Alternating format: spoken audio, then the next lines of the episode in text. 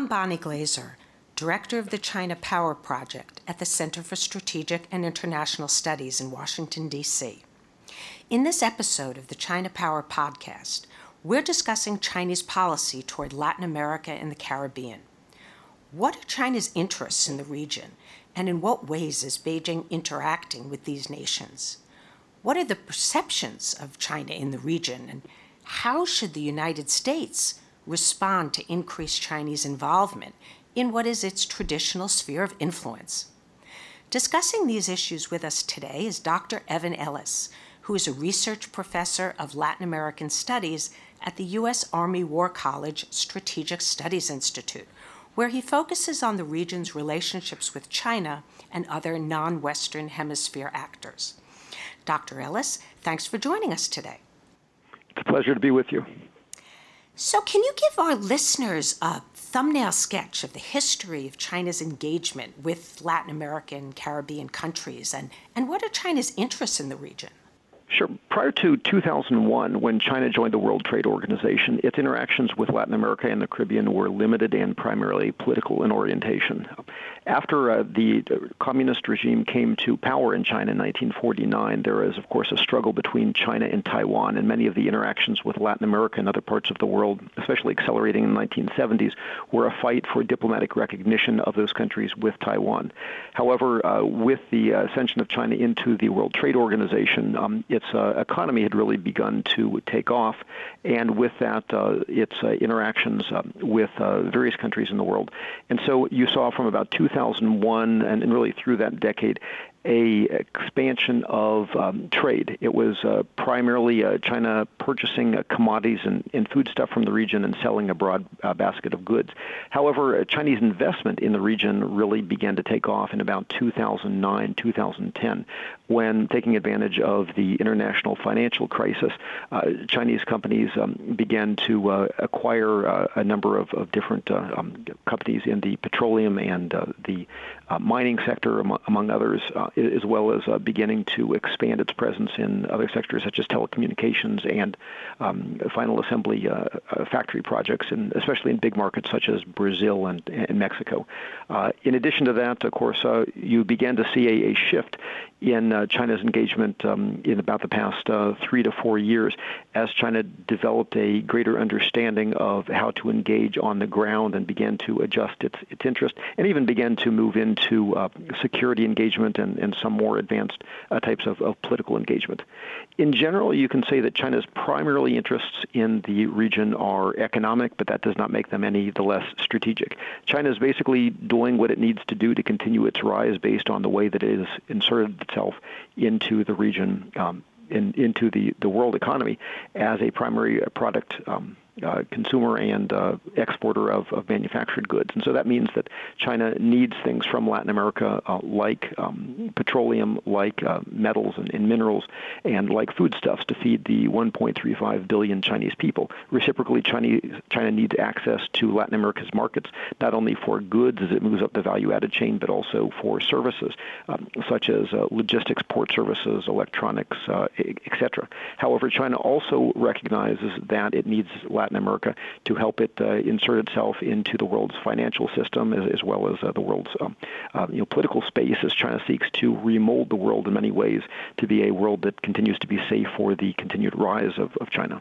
You focused um, mostly on China's economic interests as a motivator of its uh, activities in the region, but again, in the last part of your question, talked a little bit about how China wants to have more political influence. So, um, can you maybe elaborate on whether there is a strategic element at play for China? Is is China seeking to weaken American interests and influence in the region?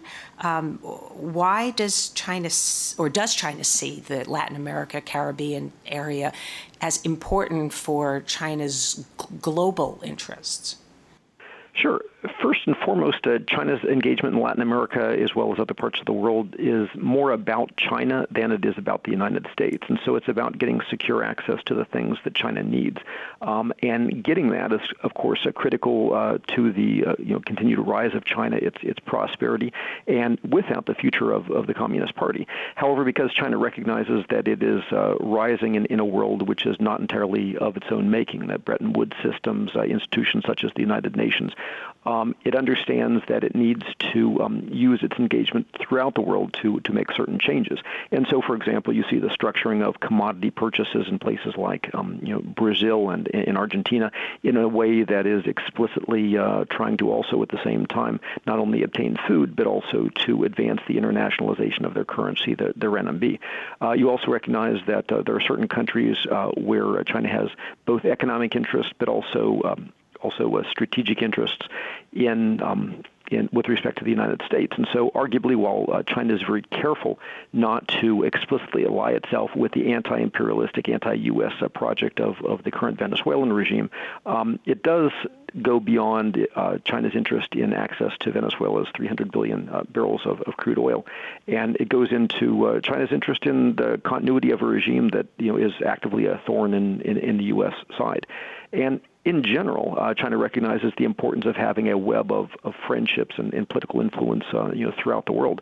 And so you see, for example, that as the United States pulled away from, uh, there were raised considerable, uh, you know, doubts about its intention in, in the trade and other uh, uh, regions uh, after the uh, 2016 presidential elections that uh, China actually took advantage of a vehicle, a diplomatic vehicle called um, the uh, Strategic Partnerships, of which it has uh, eight with eight different uh, countries in the region, and significantly upgraded uh, virtually all of those partnerships uh, from 2016 going forward. And so, you know, countries such as Mexico, with which it's you know taking advantage of, of some of the, the tensions with the United States right now, in addition to countries that we would see as you know more traditional, you know uh, adversaries of, of, the United States, such as such as Venezuela. So it's really a multi-pronged effort, and um, you know the fact that it, it is only modestly uh, with military and, and uh, political components doesn't make it any the less strategic. So, if we look at the various aspects of China's involvement with Latin American and, and uh, Caribbean countries, uh, what are the priorities for for China? Are there specific sub-regional strategies or individual countries that are really central uh, for for China, and how does the trade and investment picture look uh, f- compared to other countries? Well, I'd say China has multiple priorities. Uh, China somewhat different than the United States that does not feel the compulsion to uh, put forth one universal strategy or one uh, universal style of, of engagement based on a presumption of, of, universal values. And so you see in countries which are highly institutionalized with a market orientation, such as, for example, Chile or to a lesser extent Colombia, um, China is doing its best to engage in uh, traditional competitive uh, public bidding and um, you know, things of that nature. Whereas in places like the Caribbean, Caribbean and uh, and uh, the, ALBA states, uh, Venezuela, Ecuador, um, you know, Bolivia, you know, Cuba, um, you know, et cetera, uh, whose governments are more willing to uh, engage in um, government to government types of negotiations. China is very willing to take advantage of that disposition and, and frankly, that need of those governments who have isolated themselves from the, the traditional system to, to go forward. In, in different parts of, of the world, you can discern um, you know, different uh, objectives based on the structures of those economies and the structures of, of, of those governments. Uh, so, in places like Brazil, of course, who have massive amounts of, of uh, soybeans and iron and things to, to offer, uh, you know, much of China's strategy is focused on both that as well as uh, seeking access to uh, Brazil's market. Uh, China last year invested almost $30 billion um, in Brazil. Uh, in other places, such as such as Chile, you see a great deal of interest in, in the copper. Obviously, in Venezuela, you have uh, the oil. Um, in other regions, for example, in Mexico, whose the structure of whose economy is makes it somewhat more of a competitor to China. Although um, Chinese companies have sought certain inroads um, in um, with respect to uh, manufacturing enterprises, uh, as, as, well as uh, to a smaller degree in the, the oil sector and, in now telecommunications, um, you see that China has been somewhat more reserved uh, in, in Mexico. Of course, in, in Central America, with the exception of, of Panama, where it is moving forth, uh, you know, strongly and aggressively following the establishment of diplomatic relations. Um, but in the, the northern triangle portion of Central America, with which China does not have diplomatic relations, uh, you see some construction projects and other things, but, but China moving very cautiously. Um, the Caribbean is an interesting outlier in that, um, you know, just as China is very sensitive and recognizes the strategic importance of, of its own proximate seas, the South China Sea and the East China Sea, uh, China presumably sees um, the Caribbean as an area of strategic importance and sensitivity for the United States. And so it is particularly interesting that some of the most significant um, uh, equity investment by Chinese companies in places like the Bahamas with Baha Mar and, and the massive uh, uh, container port in, in, Freeport, or some of the most significant, um, on a per capita basis, uh, construction projects such as the North South Highway in Jamaica, the East West Highway, et cetera, as, as well as a, a, number of different hospitals and clinics.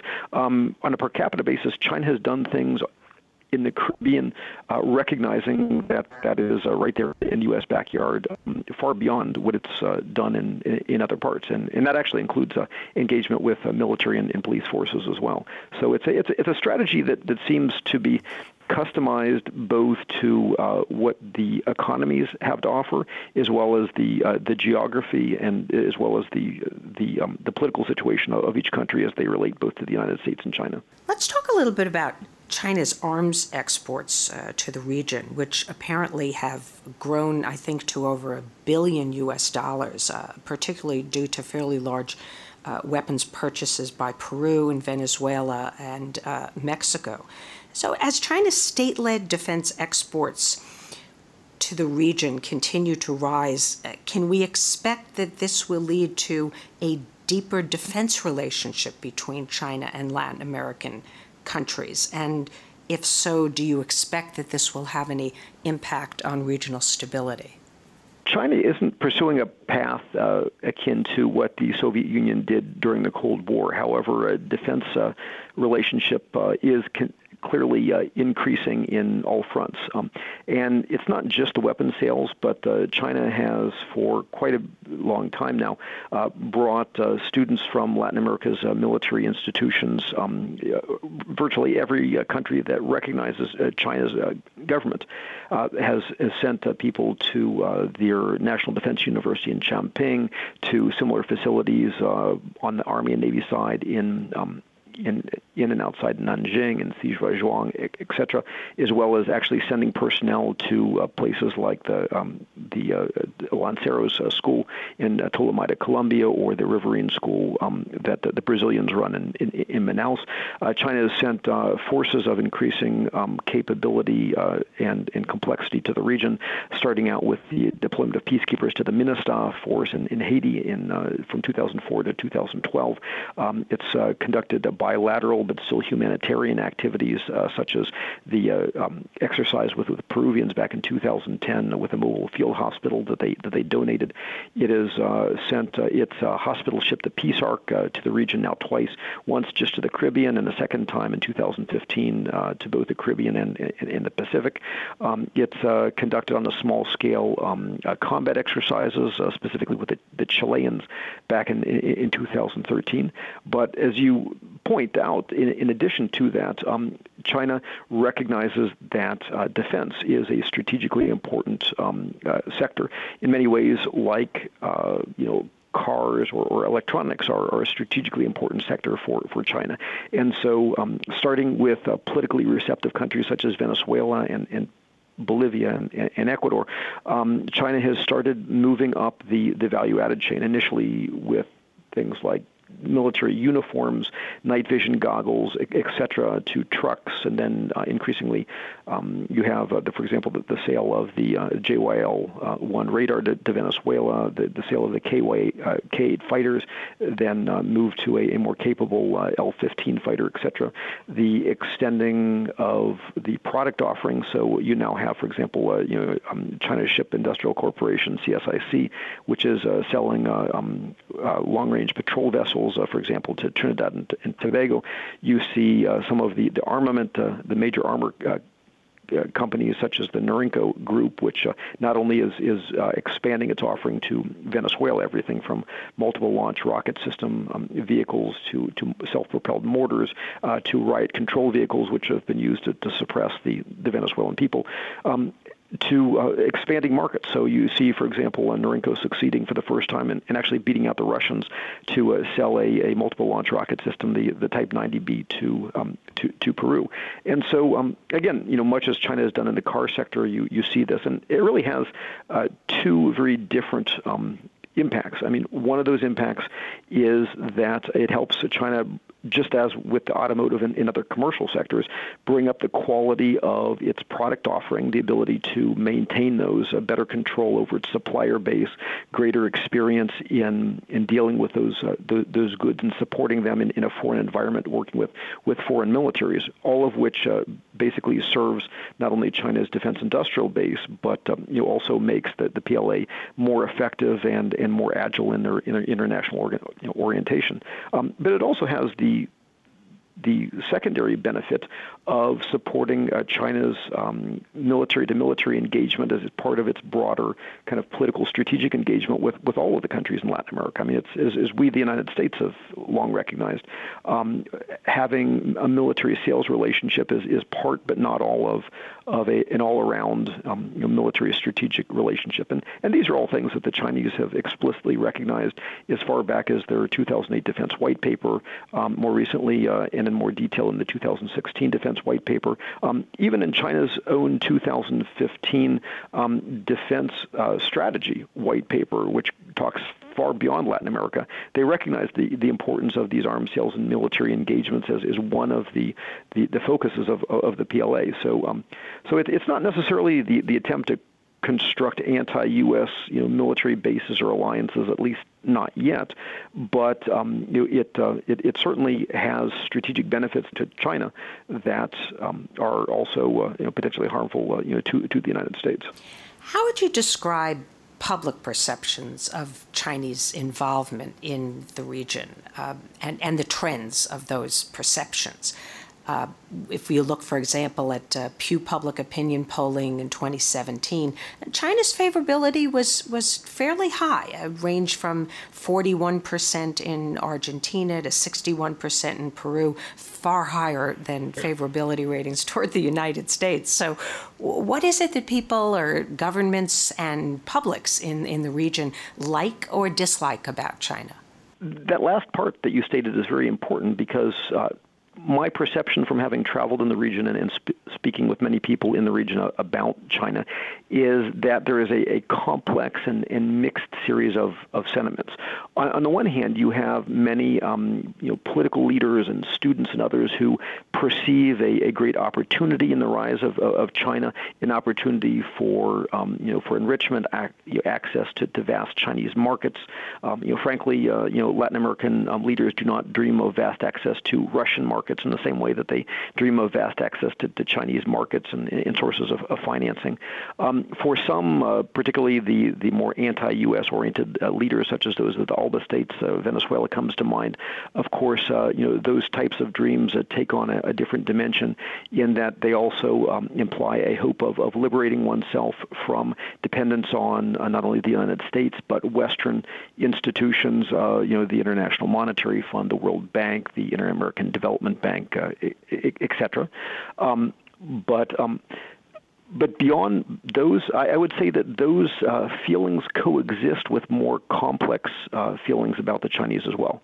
Um, on the positive side, it's certainly recognized that uh, you know Chinese loan financing, of which uh, you know the Chinese have uh, provided about twice what the World Bank and the IMF have provided combined in, in the past uh, 10 years, about $144 billion, I, I, I, believe. And there's a recognition that um, the Chinese uh, loans do not come with the same level of um, you know, policy requirements that um, you know, Western institutions have, have done, the same level of, so to speak, you know, meddling in the internal political affairs of, of the country.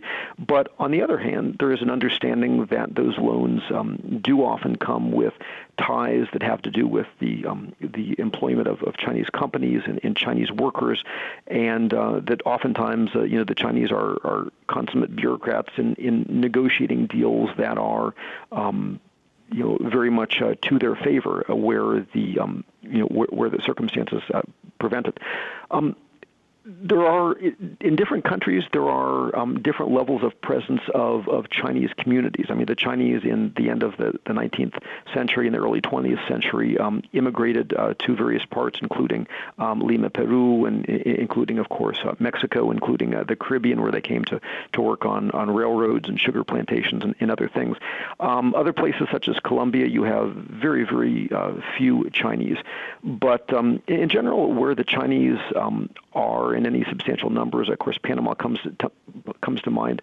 I've generally found that there is a, a respect for the hardworking nature of, of, of the Chinese um, and the role they play in the community. Um, although uh, oftentimes there's also often a a, a sense of, of mistrust or, or otherness that's applied by other members of the community. And um, interestingly, in places like Suriname and Guyana, and, and even in the coast of, of, Venezuela, or even in Argentina, you, you see um, that the economic position of the Chinese as a, as a as a minority group um, has played a role in uh, some ethnic disturbances. Oftentimes, you know, riots and looting against uh, Chinese shops, which go to deeper cleavages in in the society.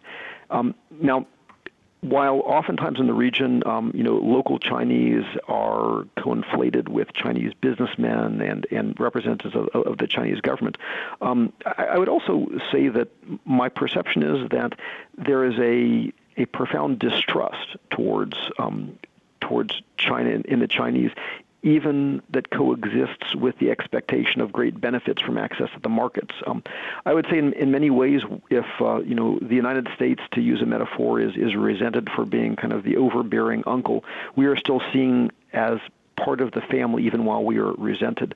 Whereas um, oftentimes the, the Chinese are, are seen more as the um, as the stranger who can provide you know great benefits or potentially Im- inflict uh, great harm.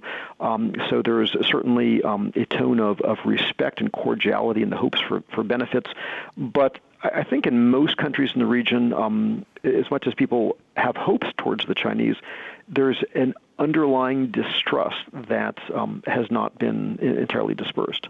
There's been, I think, a debate, discussion uh, since China had really began stepping up its activities in uh, Latin America and the Caribbean about how the United States should respond. And uh, there are some people who view China's uh, commercial, its development schemes positively. Uh, point, for example, to a recent statement by Peru's trade minister who said China is a very good partner uh, for his country. Uh, but then I think there are others who are more concerned about China's growing influence. We recently heard Secretary of uh, State Tillerson talk about um, imperial Chinese trade ambitions um, and uh, tout the United States as the region's preferred trading partner. Um, so, how do you look at this? Um, is, is there a right way to view China's influence in the region? Should the United States be concerned? Well, I think there's two parts to that question. Um, you know, one is is, is how should uh, Chinese advances be interpreted, and the other is how has the United States and, and its policy uh, establishment uh, reacted, and how how those reactions uh, you know changed. Um, certainly, um, I would say that one of the difficulties in understanding um, the uh, Chinese motivations is uh, the notion that you know for China, um, its interactions with Latin America have been driven by by motivations to the benefit of China. Now, that may or may not be to the benefit of, of Latin America. China is, is you know, very effective in using the discourse of, of win-win, but uh, at the end of the day, um, it, it's generally mostly about China winning and, and obtaining um, what, what China needs, and, and if Latin America can win too, or if Latin America will go along with what China wants because it's it's convinced that it will win, well, that's um, you know that's good too. Um, however, what has happened is that um, the enormity of Chinese economic engagement has um, directly or indirectly uh, influenced not only the economic structure but also the uh, political dynamics of, of Latin America as elsewhere in the world. And so, um, you know, from an economic standpoint, uh, you find many countries such as Brazil where the combination of the um, expansion of exports of, of primary products uh, bought at the lowest possible value added point by, by the Chinese in combination with the import of um, a broad basket of you know increasingly high value added manufacturing products, you know, transitioning from um, you know cheap shoes and, and, and toys and, and, clothing to now you know cars and motorcycles and consumer electronics. Um, that process has really led to a somewhat of a deindustrialization um, of many of the traditional, um, you know, partially industrialized countries in the region. I Brazil and Mexico, you know, certainly uh, among others, um, with impacts for for value added um, and the um, the you know, levels of, of prosperity and, and, where the good jobs actually are. But beyond that, for the United States, um, it has also meant that um, you have some countries, uh, such as uh, the, ALBA countries, especially Venezuela, for whom uh, China providing a financial and and uh, market option um, has prolonged the livelihood of those regimes as they have actively worked against the United States um, and, and U.S. policy interests. Uh, in other areas, it's a bit more subtle, um, whether it's uh, you know Chile or Colombia or other you know, traditionally you know pro-U.S. allies, where the mere diversity of options makes it easier for those countries to um, look with you know, neutrality or certainly uh, not succumb to U.S. pressure, going back to the days when the U.S. was the, the only game in town. Um, and certainly in the context of the current U.S. administration of, of uh, you know, President Trump taking a very hard uh, line on a number of different uh, you know, trade and, and other uh, items, um, the availability of, of China as, as an option, both symbolically and, and, economically, makes it that much easier for Latin America to to move away from the United States. But the combined effect of all of that is a region in many ways that is somewhat less. Um, prosperous is, is uh, impaired in its ability to uh, pursue manufacturing. But frankly, also it means uh, um, longer lives of you know regimes of, of limited democratic commitment, such as Venezuela.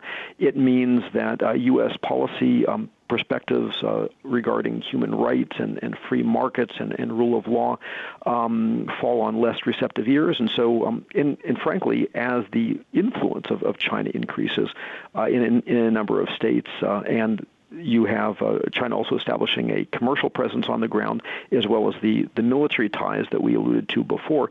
Um, that means that the strategic environment in, in what was uh, um, you know much more unquestionably a, a U.S. influenced hemisphere is is changing, and, and frankly, in the undesirable future for a a military conflict, which you know if it starts in Asia, it certainly uh, will eventually turn into a, a global fight.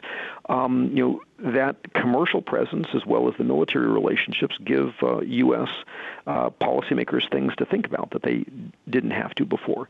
Now, the second part of your question, more briefly, is that um, during, of course, uh, the um, Obama administration and before, uh, not only was the level of Chinese engagement and the relative lack of, of investment uh, not as directly you know menacing, but I think there was also a, some ambiguity in the appropriate way for the United States to to respond, given the sense that uh, you know it was difficult for the United States in the current day and age to say that uh, China, um, you know, Latin America, you know, you can't economically engage with with China. Um, but um, certainly with Secretary Tillerson, I, I think you see a a combination of two things. One, the Chinese uh, political and military orientation, the scale of its economic uh, ori- orientation, and really the implication of the threat to U.S. equities has become has crystallized, has become much more clear, um, and in combination with a, a, group of policymakers of this very different U.S. administration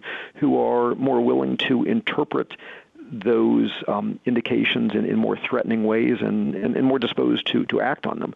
Now, I think the most important thing, though, to understand about the much misrepresented remarks of, of Secretary Tillerson um, is that he was not stating a desire to return to the Monroe Doctrine, although that was the uh, most common interpretation that was given by the media in, in the region. Um, what he was basically making the argument for is that a unbridled engagement by Latin America with China is not necessarily in Latin America's interest. There's a huge difference between speaking to Latin America, saying, um, you know, this is not in your interest to continue down this path, um, and we are still willing to help, versus trying to tell Latin America, you know, you for you know selfish U.S. reasons should not engage with China. So, so I think. Um, now, whether the United States can make that case strongly that we will be an effective friend and, and partner, and to really show that in you know, economic engagement and other things, we are you know better for the long-term interests of, of Latin America than, than China is. Um, that's a that's a debate and a type of competition whose future is not yet determined. But uh, I think it's a very very important uh, change in policy direction, and I think probably a, much uh, needed one that we're, we're taking. But uh, certainly one who which needs to be um, you know backed up by you know both uh, you know resources and, and commitment uh, by Latin American decision makers on on the U.S. side. Finally, if you just look into your crystal ball a little bit, can you tell us how you expect relations between uh, Latin American countries, Caribbean nations, um, and and China uh, to evolve in the future? Well, I think it's clear that the relationship will continue to advance on all fronts. Um, you'll continue to see an expansion of the trade relationship. Um, China will continue to move into greater, uh, you know, ever higher value-added production. Its companies are ever more not only increasing the quality of their product, but becoming more sophisticated in catering to Latin American tastes, having a better product offering, and in penetrating Latin American markets. Uh, part of that has been um, a greater sophistication in actually locating final assembly assembly operations, and in operating from you know mining companies to logistics companies to to banks and other things in Latin America. So in many ways, uh, China is also becoming much more part of the Latin American economic and, and, and social political environment um, than it than it previously had been, um, which means that as it gains in sophistication, it will its companies will be ever more sophisticated in using their economic leverage for you know political and, and other means. Um, certainly, there are some countries in Latin America with which uh, um, China will not have a, a good relationship. Um, uh, you know, it uh, what happens in Mexico, of course, so with upcoming elections and, and the inherent uh, economic competition uh, remains to be seen. Um, I think uh, you'll have other countries uh, which are uh, welcoming and, and, embracing China, and I think you'll see cycles of some countries going back and forth, embracing China, and later deciding that that engagement was not entirely good for them, and and moving towards a more um, you know hostile towards China policy. Just as the um, Latin American engagement with the United States in different countries has gone through oscillating cycles during during its uh, you know time. Um, Latin America will continue to be a close partner of the United States. Some places closer than than others, um, and uh, um, again, um, certain logical um, partners such as, for example, the Mexico. not you know, withstanding what happens in uh, the upcoming uh, you know, Mexican elections here in, in July. Um, but uh, uh you know, with with NAFTA again, notwithstanding whether or not we pull out of NAFTA, we'll you know continue to be a, a there's a logical partnership in manufacturing and in agricultural exports, et cetera. The same has to do with with the Caribbean, with which we are tied in, in terms of, of people and the proximity of, of markets.